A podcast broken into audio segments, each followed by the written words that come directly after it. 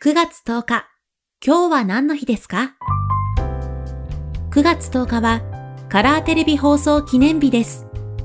1960年の9月10日、NHK など5つの放送局がカラーテレビの放送を開始しました。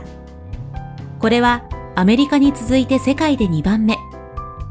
当時、カラーテレビは非常に高価だったため、あまり普及しなかったようですが、1964年の東京オリンピック開催をきっかけに、各メーカーが画質の改善と宣伝に力を入れたことで普及が進みました。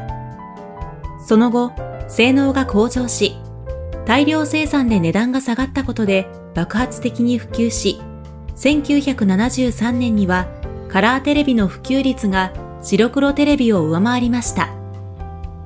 今日は何の日？今日はカラーテレビ放送記念日。ナビゲーターは私、有坂優里が務めました。また明日、お耳にかかりましょう。